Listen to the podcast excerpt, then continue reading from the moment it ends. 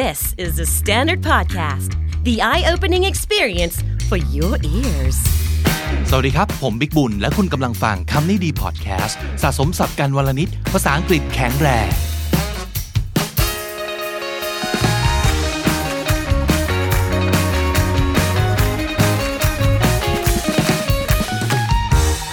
คุณผู้ฟังครับเปิดคลาสกันอีกแล้วสำหรับคำนี้ดี vocab class เราจะมาเรียนศัพท์กันนะครับแล้วก็มีตัวอย่างประกอบอธิบายกันชัดเจน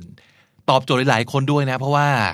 มีคนคอมเมนต์มานะครับจากคำนี้ดี sleepy ASMR นะครับบอกว่าอยากจะได้ศัพท์เป็นหมวดนะครับเพราะฉะนั้นใน vocab class ในครั้งนี้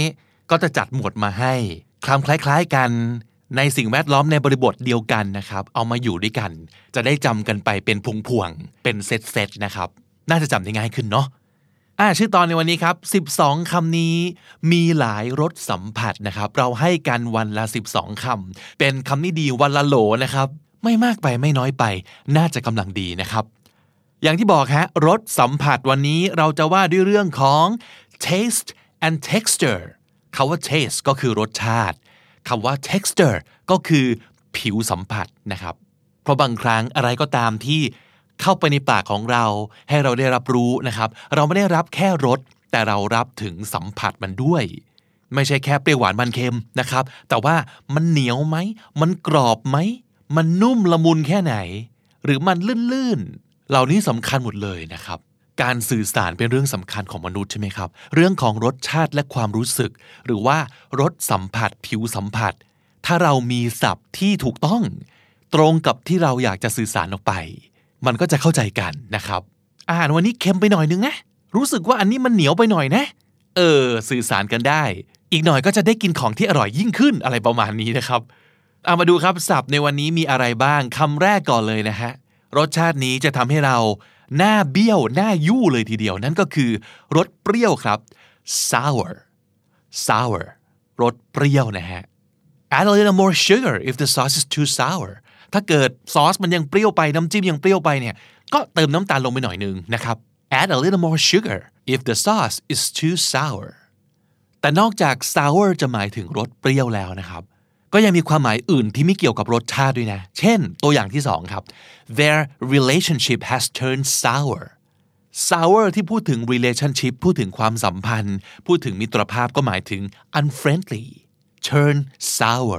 กลายเป็นหมางเมินต่อกันจากที่เคยสนิทกันจากที่เคยรักกัน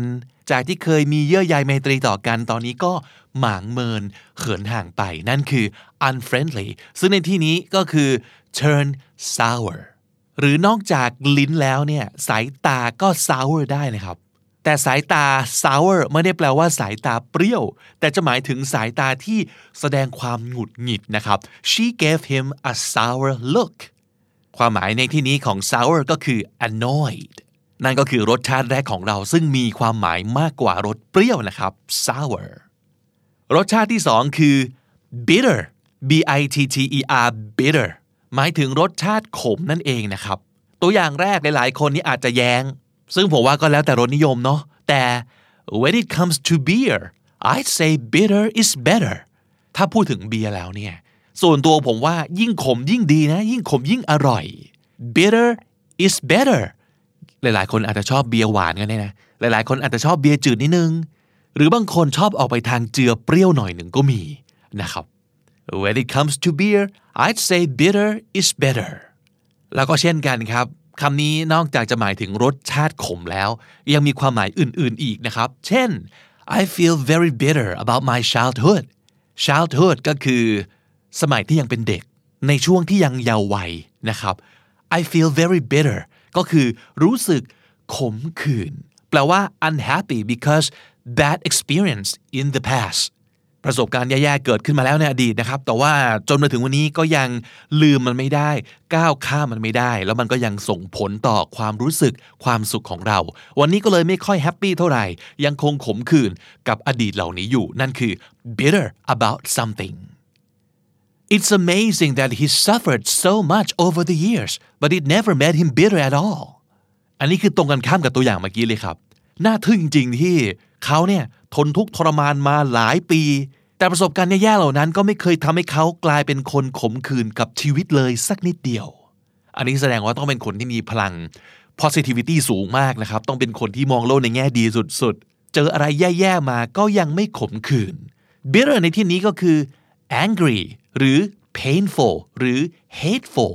จิตใจไม่ได้เต็มไปด้วยความโกรธเกลียดแล้วก็ไม่ได้แบกความเจ็บปวดเอาไว้นะครับนั่นก็คือไม่ bitter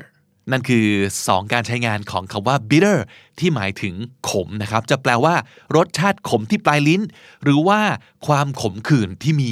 ในชีวิตในจิตใจก็ได้นะครับ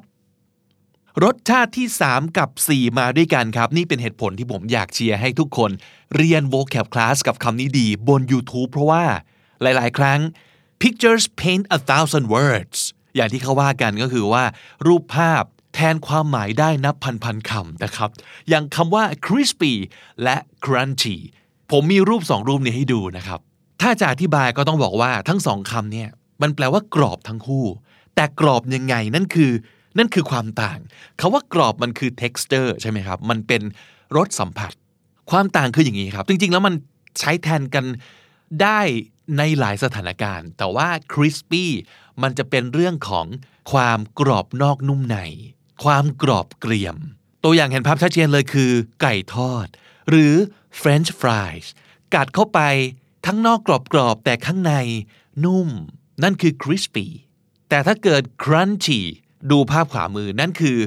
หนังไก่ทอดครับเห็นภาพไหมครับ crunchy มีลักษณะสำคัญคือเมื่อเคี้ยวเมื่อกัดต้องเกิดเสียงดังครับกรุบกรอบต้องแบบ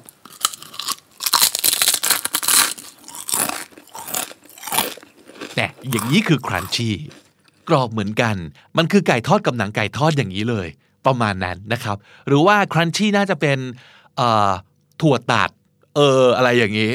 กรอบแบบเคี้ยวแล้วแตกเคี้ยวแล้วเกิดเสียงดังนั่นคือ crunchy นะครับสองคำนี้กรอบทั้งคู่ครับ crispy and crunchyอันที่5กลับมาที่รสชาตินะครับ savory สะกดได้2อย่างอย่างที่เห็นบนสไลด์นะครับมีตัว u หรือไม่มีตัว u ก็ได้ s a v o r y หรือ s a v o u r y ก็ได้ทั้งคู่นะครับ savory มีประมาณ2ความหมายด้วยนะครับความหมายแรกก็คือหมายถึงอร่อยนะครับ it was such a savory dinner โอ้อาหารเย็นมื้อนี้มันอร่อยเหลือเกินอร่อยมากsavory ในที่นี้ก็คือ pleasant in taste หรือแปลว่าอูมามิครับรสอูมามินั่นเองคือมันอร่อยแต่ต้องอร่อยยังไงความหมายที่2ก็คือ savory แปลว่าอาหารคาวก็คือไม่ใช่ของหวานนะครับ a pie can be sweet or savory พูดถึงพายเนี่ยมันจะเป็นของหวานก็ได้ของคาวก็ได้มันจะเป็นพายแบบเลมอนทาร์ตจะเป็นบลูเบอรี่ชีสพายก็ได้พายช็อกโกแลตก็ได้แต่ว่าในขณะเดียวกันมันก็จะมีพายไก่อบพายเนื้ออบพายผักขมต่างๆใช่ไหมครับนั่นก็คือเป็นสวีทก็ได้เป็นของหวานหรือว่าเป็นเซเวอรี่เป็นของคาวก็ได้เช่นเดียวกัน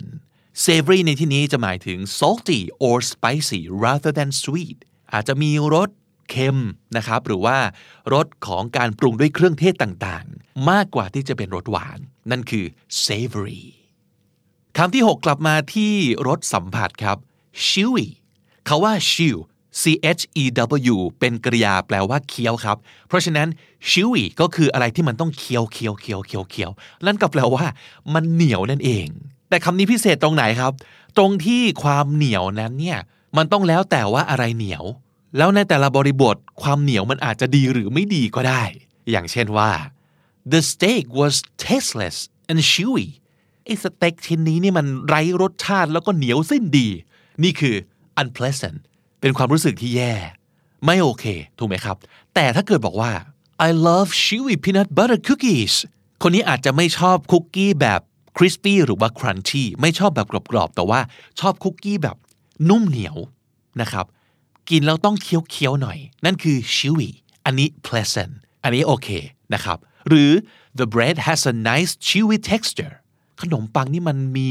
เนื้อสัมผัสที่ทั้งนุ่มและเหนียวจริงๆตรงข้ามกับแข็งและร่วนถูกไหมครับนุ่มเหนียวในที่นี้ก็เลยกลายเป็นคุณสมบัติที่ pleasant ที่ดีอย่างนี้เป็นต้นนะครับเพราะฉะนั้น chewy จะเป็น good chewy หรือว่าเป็น bad chewy แล้วแต่ว่าคุณกำลังเคี้ยวอะไรอยู่นั่นเองนะครับ ชิวีศัพท์ตัวต่อไปอันนี้หน้าตาอาจจะดูไฮโซนิดนึงนะครับไม่รู้ว่าคุ้นเคยกันหรือเปล่า succulent succulent คำนี้เป็นได้ทั้ง adjective ทั้ง noun นะครับ succulent คำนี้ถ้าเกิดเป็นรสชาติจะแปลว่าอร่อยแบบฉ่ำต้องฉ่ำนั่นคือคุณสมบัติสำคัญของ succulent มันต้อง juicy ต้องมีน้ำเยิ้มออกมาต้องไม่แห้งเด็ดขาดนั่นคือ succulent เช่น the sirloin is a quality piece of meat tender and succulent โอ้เนื้อสลอยนี่เป็นชิ้นเนื้อที่เปี่ยมด้วยคุณภาพทั้งนุ่มแล้วก็ฉ่ำกัดเนี่ยโอ้โหจะมีน้ำซึมออกมาน้ำเนื้อซึมออกมานะครับคือ pleasantly juicy นั่นคือ succulent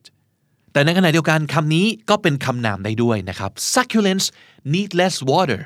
succulents ในที่นี้ก็หมายถึง plants เป็นพืชแต่ว่าเป็นพืชแบบอวบน้ำนะครับพืชอวบน้ำคืออะไรก็คือตระกูลกระบองเพชรทั้งหมดครับตระกูล cactus ทั้งหมด succulents need less water พืชประเภทนี้เก็บน้ำในตัวเองได้เก่งมากเพราะฉะนั้นไม่ต้องรดน้ำบ่อยนะครับดูภาพประกอบได้เลยสำหรับคนที่ดูสไลด์ไปด้วยบน YouTube นะครับคำที่8โอ้อันนี้ต้องดูสไลด์แน่นอนครับขอให้ทุกคนเปิด YouTube ดูเถอะแล้วคุณจะเก็ตว่า gooey คือยังไง G O O E Y gooey กูอี้ครับ gooey gooey แปลว่าข้นเหนียวยืดเยิ้มเอาจริงพูดอย่างเงี้ยถ้าไม่ได้เห็นภาพอาหารถ้าไม่ได้หิวอาจจะไปคิดถึงพวกแบบเมือกหอยทากอย่างนี้ก็ได้นะนั่นก็ gooey เหมือนกันนะครับแต่ถ้าเกิดจะพูดถึงรสสัมผัสของอาหารที่อร่อยๆนะครับเราก็จะต้องนึกถึงอะไรก่อนเลยครับช็อกโกแลตคาราเมลหรือทางฝั่งของเขาก็อาจจะเป็นชีสก็ได้ gooey ก็คือข้นเหนียวยืดเยิ้มมีความเป็นลาวาและหนืดๆนะครับ gooey ตัวต่อไปคนไทยคุ้นเคยนะครับ spicy spicy ก็แปลว่าเผ็ดนะครับเผ็ดร้อนหรือจะหมายถึงฉุนเครื่องเทศก็ได้เพราะว่า spice ก็แปลว่าเครื่องเทศนะครับ spicy ก็คือเครื่องเทศเยอะนะครับหรือว่าโดยรวมๆก็คือรสจัดนั่นเอง Do you like spicy food? ชอบอาหารรสจัดไหมชอบอาหารเผ็ดไหม Oh, I like it hot and spicy. โอ้ชอบมากเผ็ดร้อนเนี่ยส่งมา How spicy can you eat? กินเผ็ดได้แค่ไหนเหรอเผ็ดนิดๆหรือว่าแซ่บๆพริกกระเรียงหม่าล่า 10-20 เม็ดอย่างนั้นเลยหรือเปล่า How spicy can you eat? หรือนี่อีกความหมายหนึ่งนะครับ spicy ก็อาจจะไม่ได้หมายถึงรสชาติที่ลิ้นสัมผัสได้แต่อาจจะหมายถึงแบบนี้คือ It was such a spicy novel. นิยายที่มัน spicy นี่คืออะไรครับก็คือแซ่บนั่นเองถูกไหมครับ exciting interesting or dealing with sexual matters ตื่นเต้นเร้าใจมีฉากว่าวิวมากมายเอะอะไซเอะอะจูบเอะอะจับกดอะไรอย่างนี้นะครับนั่นคือ oh so spicy อาหาร spicy ได้นิยายหรือว่า story ก็ spicy ได้เช่นกันคำต่อไปคำที่10ครับตรงข้ามกับ spicy เลยคือ bland bland แปลว่าจืดชืดครับ tasteless ไม่มีรสชาติเลยนะครับ the soup is kind of bland it could use a little salt ซุปนี่มันจืดนะวะใส่เกลือหน่อยไหมอันนี้ก็แปลว่า it has no taste ไม่มีรสชาติเลย their music used to be so energetic and exciting now it's just bland I'm so disappointed ศิลปินวงเนี่ยเพลงเขาเนี่ยเมื่อก่อนโอ้โหสุดยอดอะเต็มไปด้วยพลังงานเต็มไปด้วยความตื่นเต้นแต่มาตอนนี้ทำไมมันถึงได้แบบจืดชืดไร้รสชาติแล้วก็บ้านๆเพลนขนาดนี้วะน่าผิดหวังจริงๆ bland ในที่นี้ก็คือ not showing any character or energy ไม่มีคาแรคเตอร์เลยไม่มีพลังงานเลย bland จืดสนิทคำที่11ครับเป็นอีกหนึ่งศัพท์ไฮโซที่อยากให้รู้จักไว้นะครับคำนี้แค่พูดก็สนุกแล้วลองออกเสียงตามนะครับ scrumptious scrum เหมือนสกรัมครับ scrumptious scrumptious แปลว่าอร่อยเลิศ tasting extremely good อร่อยมากๆเพราะฉะนั้นถ้าเกิดกินอะไรที่อร่อยนิดหน่อยอย่าไปใช้คำนี้ไม่งั้นจะดูเหมือนประชดทันทีนะครับ scrumptious คืออร่อยโคตรครับ brunch was scrumptious at the hotel we were staying โอ้อาหารที่โรงแรมของเราเนี่ยอร่อยสุดยอด your chocolate cake was scrumptious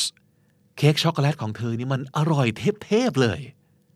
แล้วก็แน่นอนครับความหมายที่เอาไปใช้ในบริบทที่ไม่ใช่รสชาติก็ทำได้เช่นเดียวกันสำหรับคำนี้อย่างตัวอย่างนี้ก็คือ Look at that hot guy over there He's so scrumptious ดูหนุ่มฮอตที่ยืนอยู่ตรงนั้นสิแหมเขาช่างหน้าอร่อยอร่อยเหลือเกินในที่นี้ก็คือเซ็กซี่นั่นเองนะครับ scrumptious และมาถึงรสสัมผัสสุดท้ายคำนี้คือ fluffy นุ่มฟูครับ